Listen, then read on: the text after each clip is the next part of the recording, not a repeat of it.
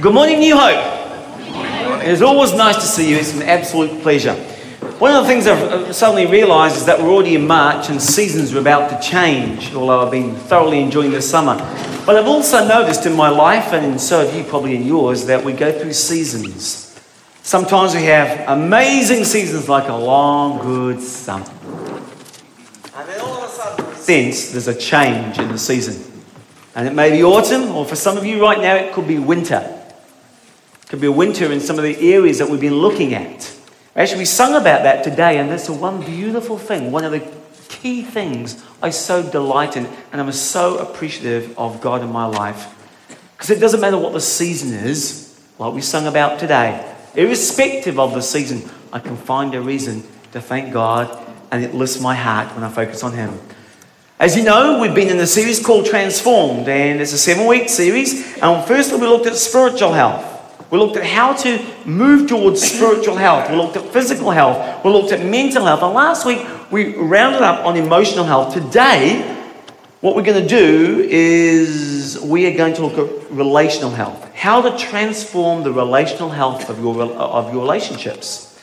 And today, so the, the, the title I've put is Facing the Fears that ruin our relationships, the fears that ruin our relationships. And we're going to go all the way back to Genesis and look at the very first relationship, and that's where all the problems started in relationships. So let's go back to Genesis 3, verse 6. If you have your Bible, I encourage you to follow along. If you haven't, you can follow along on the screen. I'm going to pick it up because most of you know the story, but I'm going to read from 30, um, 6 through 19. So, Eve, she ate some of the fruit.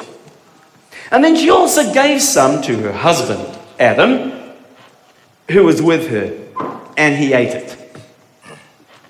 Immediately, their eyes were opened, and they suddenly felt shame at their nakedness. So they sewed fig leaves together. By the way, if you know what a fig leaf looks like, they're not very big. to cover themselves up. Some of you need a lot of fig leaves.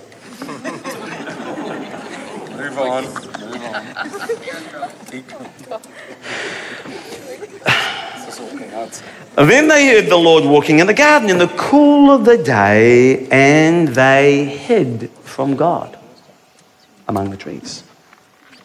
But God called out to Adam, Where are you? Adam replied, I heard you coming, and I was afraid because I was naked, so I hid. Then God asked, Who told you you were naked?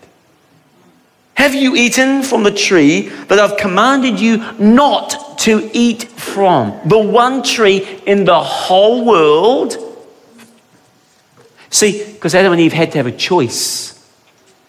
God had to give them a choice, and then a cho- choice to eat it or not eat that. And it's the minimal amount of ch- um, potential that he had to give them there to have that choice so they could have freedom of choice. Just one in the whole world. Just don't touch that one. Who told you, who told you you were naked? Have you eaten from the tree that I commanded you not to eat from? Adam says, You gave me this woman. And she gave me the fruit. So I ate it. Okay. Then God said to Eve, Why did you do this? And Eve replied, The serpent deceived me. And I ate it. So God said to Eve, Because you've disobeyed me, You'll have greater trouble in pregnancy and great pain in childbirth. Does anyone want to give testimony to how that felt? And although you'll desire your husband, he's going to lord it over you. Then God said to uh, Adam, Because you also disobeyed me and sinned with your wife, the ground you work is now cursed. And though you'll get to eat what you planted, your fields will have weeds and thorns and thistles. And for the rest of your life, you'll have to sweat and work hard to get your food until you yourself are returned to the dirt that I have created you from? Now, there is an enormous, I mean, there's a, a a year's worth of theological content in that alone. Today, though, I just want to focus on the relational truths. I'm going to extract those. And in this story, we see there are three basic fears that will show up in every relationship. Three basic ones. And you can use these principles today with your friends at work. You can use them with your girlfriend or your boyfriend or in a small group. But these three fundamental fears degrade the positive potential that you have in, in, in your relationships. These three, and in all of our lives. The first one is this my fear of exposure makes me distant. Have you asked yourself, why can't I get close to people?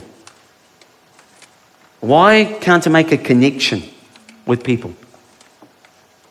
Now, I'd really like to be closer to my wife. Really. I mean, we're like two people living under one roof. Ships passing in the night. I really want to get closer to, to my husband, maybe, or, or to the people in my life, my children. I feel there's a distance there. Now, the truth is, the reason why this happens is there's a lot in you that you don't like. There's a lot of me that I don't like. Don't feel bad when they're together. There's a lot of me I don't like, and there's a lot in you that you do not like.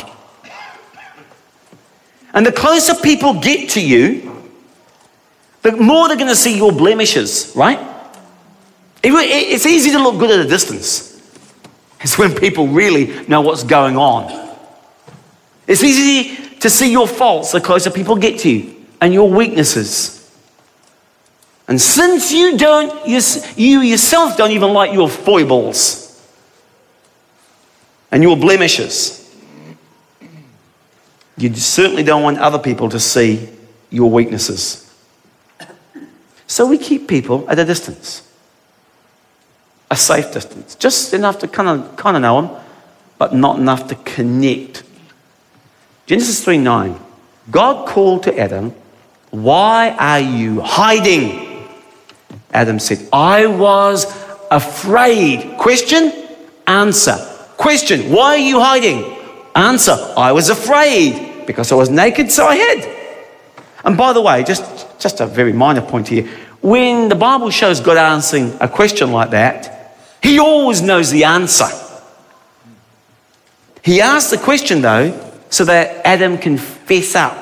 He just wants you to admit it. I used to do it with my children. I wouldn't say, Well, you've done this. I said, Michelle, what have you done?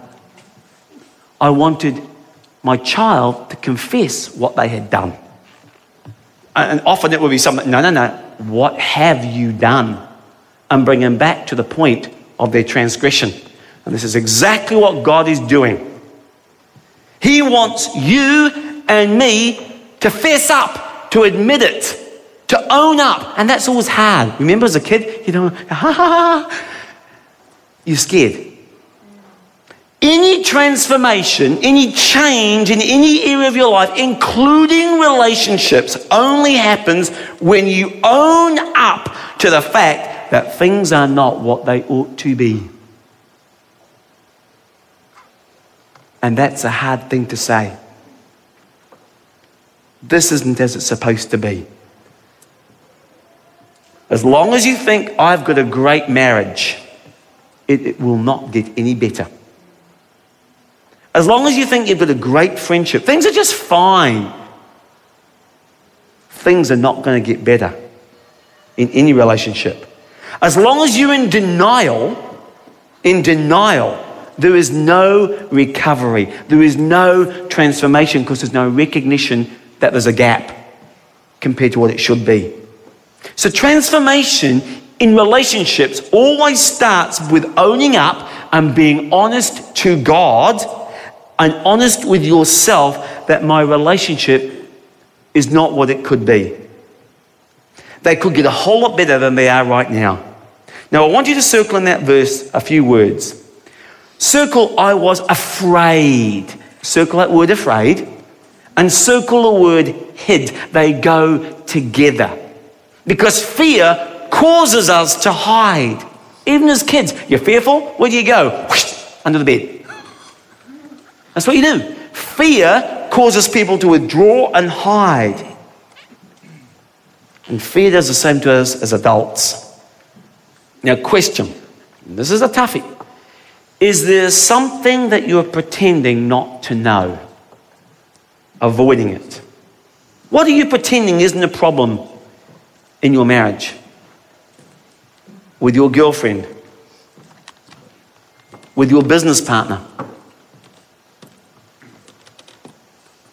And you, maybe you're afraid of recognizing that because you're afraid of actually facing the truth. And the truth is, we've got a problem. I dealt with that this week in a particular business relationship where the shareholders were not addressing a fundamental issue and it could have bankrupted them if they hadn't solved it this week. They'd put it off. It's been there for months and months and months and months and months and months. But they kept avoiding it. There's no problem here. Actually, it was an enormous problem, and they were too scared to address it. Friends, if I could say this as gently and as lovingly as I can, God always wants us to face it and not fake it.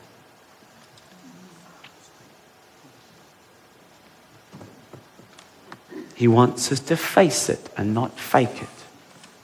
Then circle another word there, naked. Well, I won't get too carried away with that, but let me just go on the relationship aspect of it. I want to go from the naked, exposed, vulnerable, out in the open, unprotected. That's a scary place to be. Huh? When we are afraid of vulnerability, when we're afraid of being open, when we're afraid of being honest, when we're afraid of letting people see us as we really are, the effect is my fears make me distant. Just as happened with Adam and Eve. Why? Why does that work that way?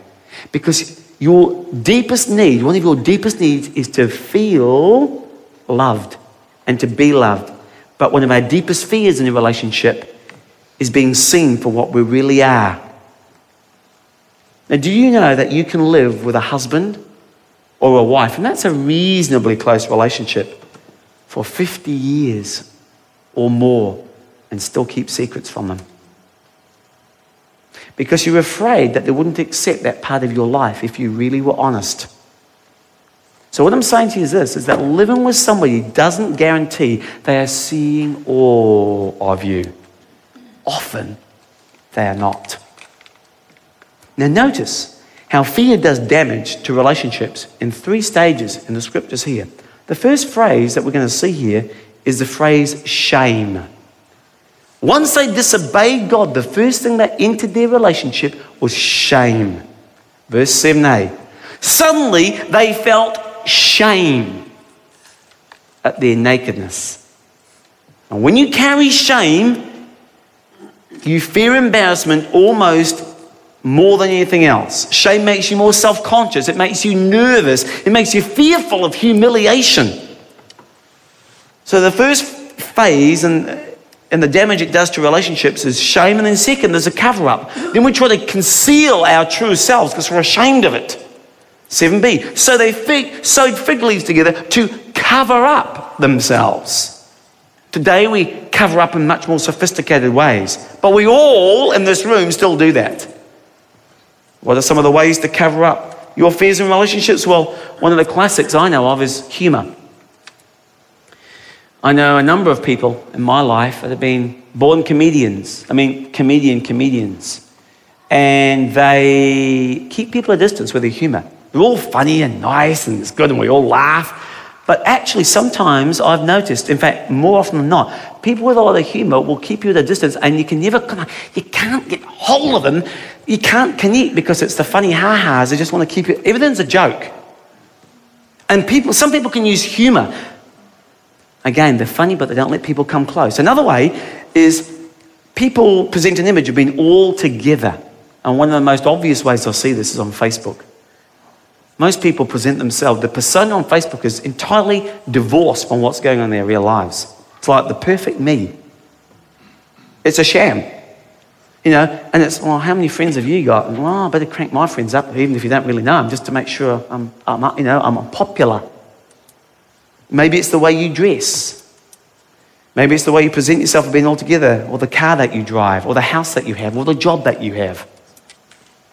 A lot of people hide behind that online image.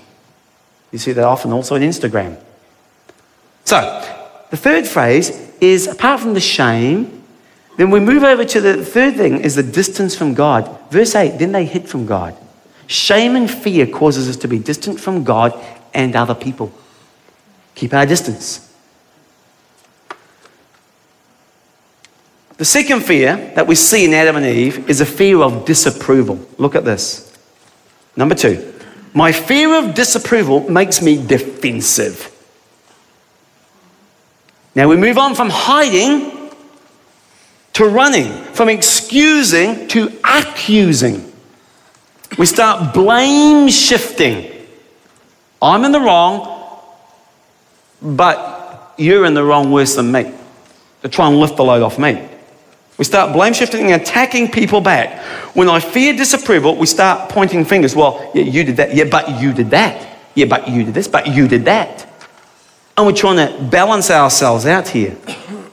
The fact is, the more I fear disapproval, the more I'll point to others. So if you find people who are super critical often, they're covering up themselves. Genesis 3:12 says, God asked, "Did you eat what I told you not to eat?"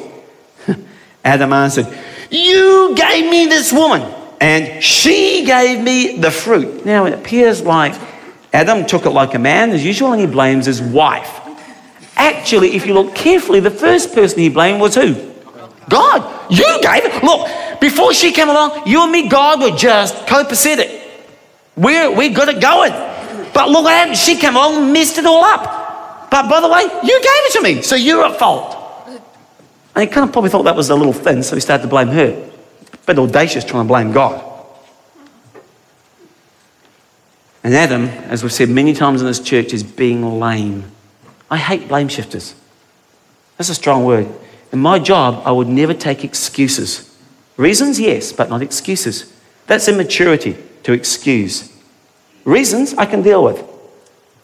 And many of you who are managers need to focus on reasons, not excuses. It'll help your own performance in your own role. So Adam is being lame by blaming his wife. Sorry, ladies, but Eve wasn't much better to accept responsibility. Look at 313. So the blame's gone one, two, here comes Eve.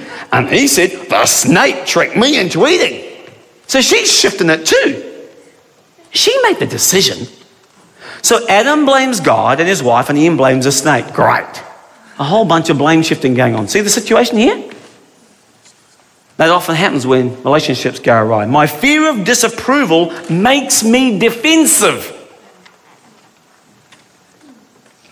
This happens in your relationships and in your marriage regularly. If your wife says something with a hint of disapproval, there's often an immediate defensive response, right? And vice versa. If your husband says something of a slightly negative nature or pointing out something that should have been done, and you've been frankly slack why you haven't done it, there's always a reason. That's what you think. It's actually an excuse. Anyway, let's move on. You, ex- you excuse your behavior and you accuse or defend, uh, sorry, attack the other person. Now, there's a third fear that I see in Adam and Eve, and it's the fear of losing control. Number three, my fear of losing control makes me demanding. Demanding in a relationship. So, as a result of Adam and Eve's sin, they lost control over their future. What? Think about that. And they lost control over their destiny. And they got kicked out of paradise. They lost their home court advantage and they're now feeling very insecure. And the more insecure a person is, they typically demand their own way. They always want to get the last word and they want to be in control of the relationship. Now, this is not a new problem. It all started back in the garden when sin destroyed their relationship of truth and trust. That's what it was in the beginning perfect truth and trust that Adam and Eve had with each other. And it created the battle of the sexes, which is still with us to this day. That's the root of it here. Verse 16 You'll have a yearning for your husband when he will lord it over you. And this is where the struggle began. All the misunderstanding, all the conflict, all the confusion right here. So instead of complementing one another with their differences, the wife and husband started to compete with each other. And many marriage problems are summed up in two words power struggle. Power struggle. Two insecure people competing for the control of relationships of the relationship. Another is it's certainly not a whole lot of fun to be in that kind of relationship. Now, what's the antidote? Before that, I should ask a question. Would you like to move from competition to cooperation? Where you're not fighting each other, but you're fighting together against other things. Sometimes some of you felt like you're not fighting the outside stuff, there's a, a storm inside your house, let alone the storm outside of your house. So, the antidote that's going to transform a relationship to move in the right direction, that relieves these three fears the fear of exposure, the fear of disapproval, and the fear of losing control. Now, there is an antidote to this. And this is what I spend most the, the balance of this message on. And the, the antidote to this is love. Write down this I must learn to live in God's love. I must learn to live in God's love. Live. Not know about it, live. John, 1 John 4. Wherever God's love is, there is no fear. Because God's perfect love drives out all fear.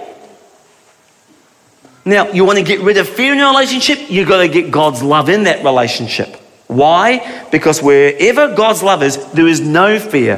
Why? Because God's perfect love drives out all fear. So, what I'm saying there is when God's love walks in the front door, fear walks out the back door. Conversely, when fear walks in the front door, that sense of God's love will walk out the back door. Have you ever seen, I have many times on TV when there's some house burning down, you've got all these people standing around, typical news cameras there, watching this, and next minute, the TV is there for whatever reason, but the point is, you see on the screen that all of a sudden, a man or a mum will run straight into that burning building because they suddenly realize when their kids are in there. Now, naturally speaking, no way are you going in there, but love overcomes fear boom, completely disregards it. The love overcomes it. The love for that child overcomes your own insecurities and fears and boom, overpowers it. Because love is greater than fear. The second part of that verse, it's a, of, uh, of 18b. It's a thought of punishment, negative consequences that makes a person fearful. Mm, no kidding. How many times have you been afraid to tell the truth? Yeah. Because of the consequences. How many times have you been able to uh, been afraid of you to be yourself and tell people what you really believe at the party? Things are going well, mixing with the crowd, you get into a conversation, and all of a sudden it comes up about what you believe about A, B, C, D, or E. You take your pick. How about sex before marriage? How about marriage, period? Because I tell you what, the world's changed since I, since I grew up. These days, marriage is not seen to be the natural extension. Coupling is. Shack up, don't work out, give her the flick, get another one. That is the prevailing thinking. If some of you parents haven't picked up on that, you probably will for your kids at university, because that is a prevailing thinking. Fact. Crazy. But what are you going to say? How about having a date? You're on a date. Are you prepared to nail to the your colours to the master and what you believe, where your boundaries are, or are you're afraid of disapproval, not taking it further. Or how about with a good friend that you love dearly and you know they are going down the wrong road? And you sit down and you have a nice cup of coffee and it's all nice. And you kind of know that you need to get to the subject, but it's very hard. And yet you hold back the last 10% that you know if you told them would stop them in their tracks because the wounds of a friend are better than the kisses of an enemy. You have a responsibility to share that. Would you, are you able to do that? Or would you not do that because of fear of rejection? So, on to the great part of this. How do I learn to live in God's love? Three daily choices. If you do these three things, it will transform your relationships. If you do these three things. Firstly, every day surrender my heart to God. Every day. God is love. The closer I get to God, the more loving I'll be. The further I away from get from God, the more fearful I will be. Because perfect love casts out all fear. The more I surrender to God, the less I worry, the less insecure I am. Even though things change around me in different seasons, are up and down, one minute I'm up, next minute I'm down. The anxieties and the fears. Now, this next verse, I would highly recommend you chop out of your outline and slap it on your visor or fold it in such a way. Here it is, Job 11. Notice this. Surrender your heart to God. One. Two. Turn to Him in prayer. Three. Give up your sins, even those you do in secret. That's confession. I've blown it, God. That was wrong, and I am sorry. Now, you can do that first thing in the morning as you get up out of bed. Those three things surrender your heart to God, turn to Him in prayer, and give your sins, even those that you do in secret, to God. Now, then notice the benefits. There's an amazing eight benefits coming out right now. Here they go. Then notice one, you won't be ashamed. We just talked about that. Two, you'll be confident. Three, and fearless. Four, your troubles will go away like water beneath the bridge. Oh, gone, baby. Water under the bridge. Five, your darkest night will be brighter than noon. You won't be feeling down in the dumps and things look so gloomy. Then six, you'll race safe and secure. Seven, filled with hope. And eight, empty to worry. Does anybody want that? Does anybody in this room want that? That is a cool verse to remember. Maybe you put it on your visor. So every time you stop at a traffic light, you whip it down, you look at it. A friend of mine memorized 300 verses by doing exactly that. Stick it in his visor every time. Lots of traffic lights in California. Down. Read, read, read, read, read. Recite, recite. Up. Next traffic light. Down, down, down. So great verse. And there are three commands and eight promises in that verse. So the first thing I do to live in God's love every day is number one, as that verse says, I surrender to my heart to God. So two, I not only surrender, I remember every day. Remember the way that God loves me. I surrender and I remember. Trouble is, we forget. That's why we do it daily. You have to pause and remember every day the, the way that God loves you. Because if you don't feel by, loved by God, you're not going to love anybody else because you haven't got anything to give. The world will take it all of you. So I have to remind myself every day what God thinks about me which is often not what I think about me. I am wrong, God is right. The world is wrong, God is right. So who should I listen to? God. But I need to remind myself because the world washes over me all the time. Advertising, talk radio, you're just not making it, you're not doing this, you're not doing that, you don't measure up. So, four things that God thinks about you practically, I want to give you. So you can, um, this will remove your fears if you remember the number one, God says, I am completely accepted. Completely. And this is important because the deepest wounds are often caused by rejection. People will reject, God accepts. So we spend much of our lives trying to earn acceptance from parents, from our peers, from friends that we respect. Again, even on Facebook, do I have enough friends? Now, at this point, I want to make a very clear statement, especially to the young people, which have a, and some older adults too, who have a misperception. And the myth goes like this If I could be perfect, then everyone will like me. Let me say that myth again. Myth. If I could be perfect, then everyone will like me. That's a myth. Proof Jesus was perfect, yet he was rejected. So, no matter who you are or what you do, there are going to be people that do not like you. They're going to make your life hard. That's the bad news. Here's the good news the good news is you do not need everybody's approval to be happy. By the way, you're never going to get it anyway, so it's a fool's errand trying to get it. The Bible tells us the issue is already settled. This is truth. Titus 3:7, Jesus made us acceptable to God. Wow. Wow. As imperfect humans, and having faults and sins are made acceptable to God because of Jesus. God's word there clearly shows me I am acceptable to Him because of what? Who did? Jesus did, not me. Second, this is what God thinks of you I am unconditionally loved. This is what God thinks here. Lots of things I can say about God's love, but the two main characteristics of God's love are this. Number one, it is consistent.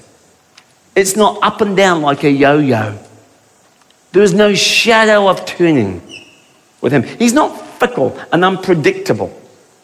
Second, it is unconditional. It's not, I love you if, or I love you because. This correct sentence is, I love you, period. You never need to ask, friend,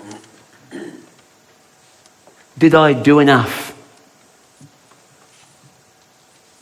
Did I pray enough? Will God love me today? And friends, we always get into trouble when we doubt God's love. When we doubt God's love, we get fearful, and fear introduces distance. And there's the root of the problem. Isaiah 54:10, "My love for you will never end," says the Lord. Never end. I love that. The third thing God says about you is this I am totally forgiven. So here's a question Why am I still holding on to shame? Before God made you, He already knew the very worst things that you were going to do.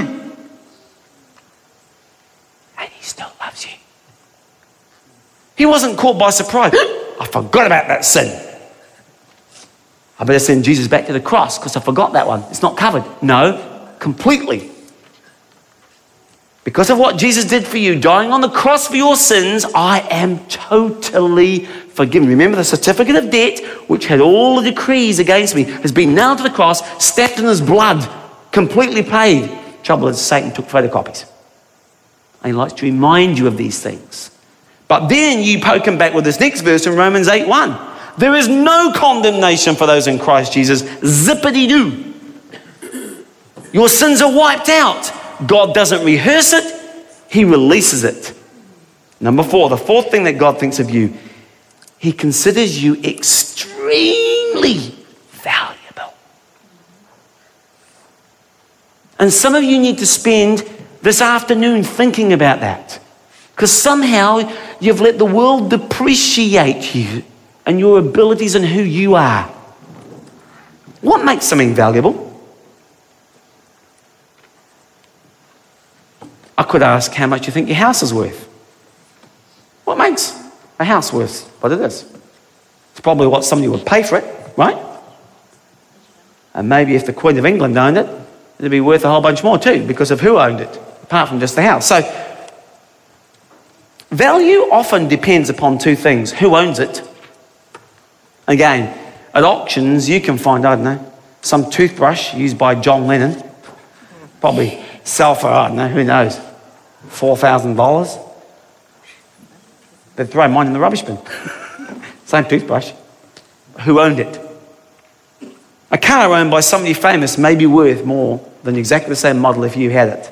The owner often adds value to common things. Who do you belong to? God. You're a child of God. Second value depends upon what somebody is willing to pay for it.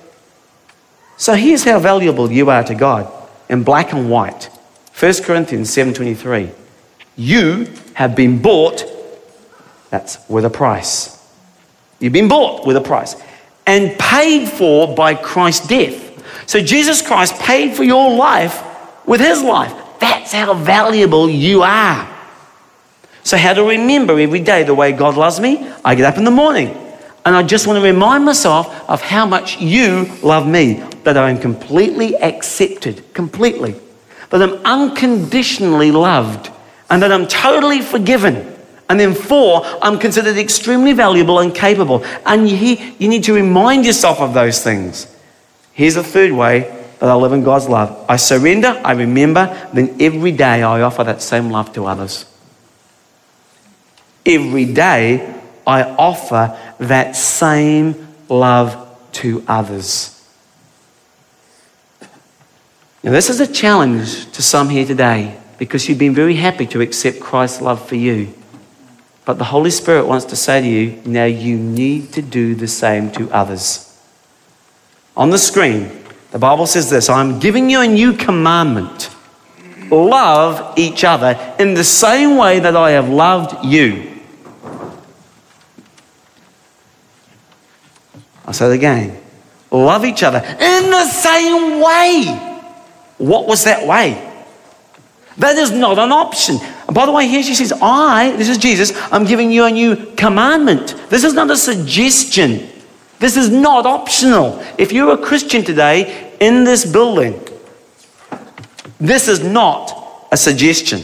If you're a follower of Christ, you must love everybody, whether you like them or not. In the same way that Christ loved you. That is, you are to accept them completely. And you're to love them unconditionally, because that's what Jesus did for you. You're to forgive them totally, because that's what Jesus did for you in the same way. This is the hard stuff of discipleship 101. And you're to consider them valuable. Jesus said you were to love everybody in the same way that I loved you. Now, if you did that for a moment, would that transform your relationships? Look at this next verse Romans 5 15, 15 7. Accept one another just as Christ accepted you. What does this mean? Let me say it again. I must accept everybody else the way Jesus accepted me. In fact, whilst I was still a sinner, Christ died for me. That's how he accepted me. Love everybody else like Jesus loved me.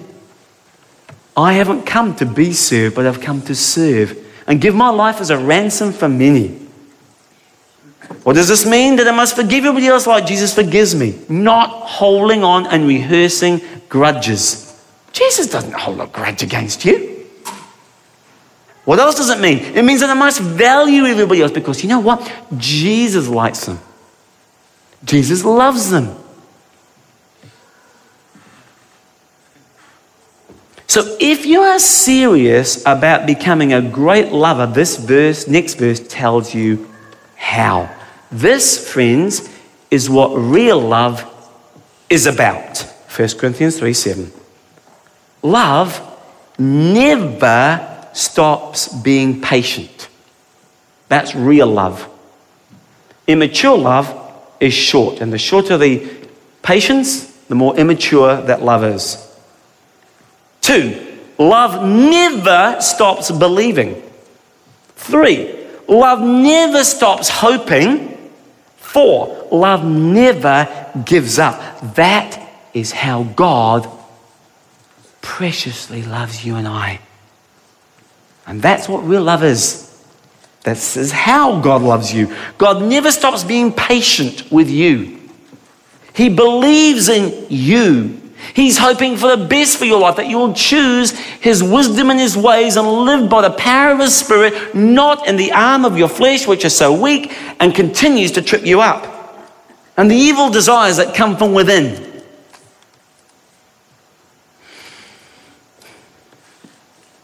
Mean, God never gives up on you. That verse tells us that real love does four things. Love never stops being patient. Love extends grace to people.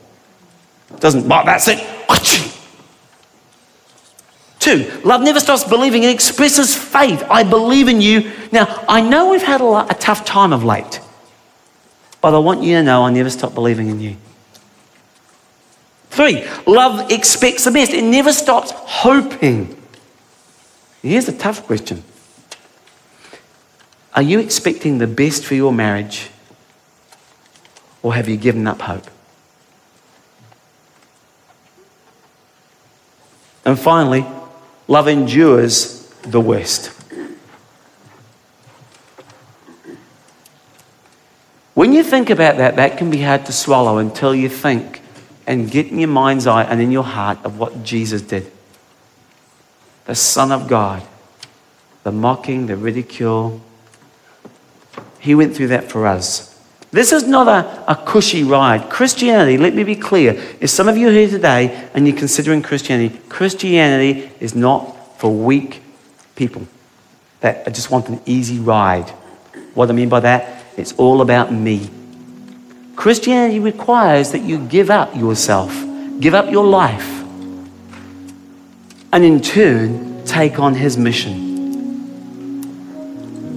And this comes right down into relationships, not running it the way I have run it in the past, but being transformed by the renewing of your mind, which will flow into feelings and finally actions. Today we've looked at how God can bring transformation in the way you think of your relationships. If you want to transform those now, I'm going to invite you to bow your head and follow me in prayer. Would you bow your heads with me? And follow along with me in your mind as we pray and say something like this. Just say me too.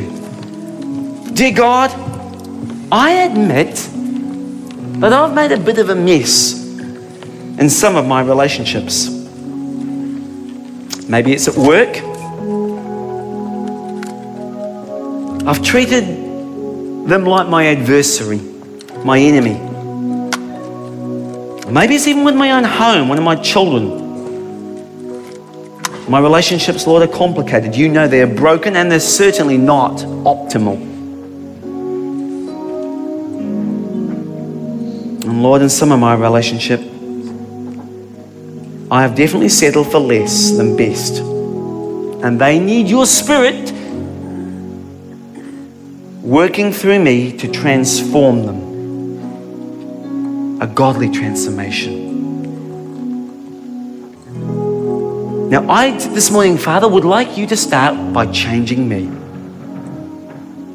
Deliver me from the fears that I have. I've seen and witnessed in my own life how they can make me distant from those who I know I should have a better relationship with. How those fears can make me defensive and sometimes even demanding. So today, and from each day from now on, I want to, as your word says clearly, to surrender my heart to you. And I am surrendering my heart to you right now. I want to learn to live my life in your love. Would you please replace my shame with your love? And when I'm afraid, would you let others see the real? I've let others see the real me. Remind you, Lord, of how you see me. Thank you that you accept me completely and that you love me unconditionally, that you forgive me totally. and that you paid such a high price to save me. Dear God, will you help me to accept others now, just as you have accepted me?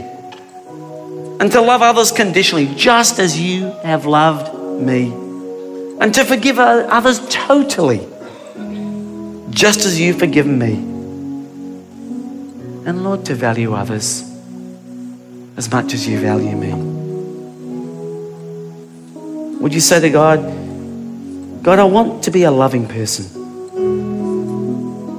So help me to extend grace to those around me. Help me to express faith in the people around me.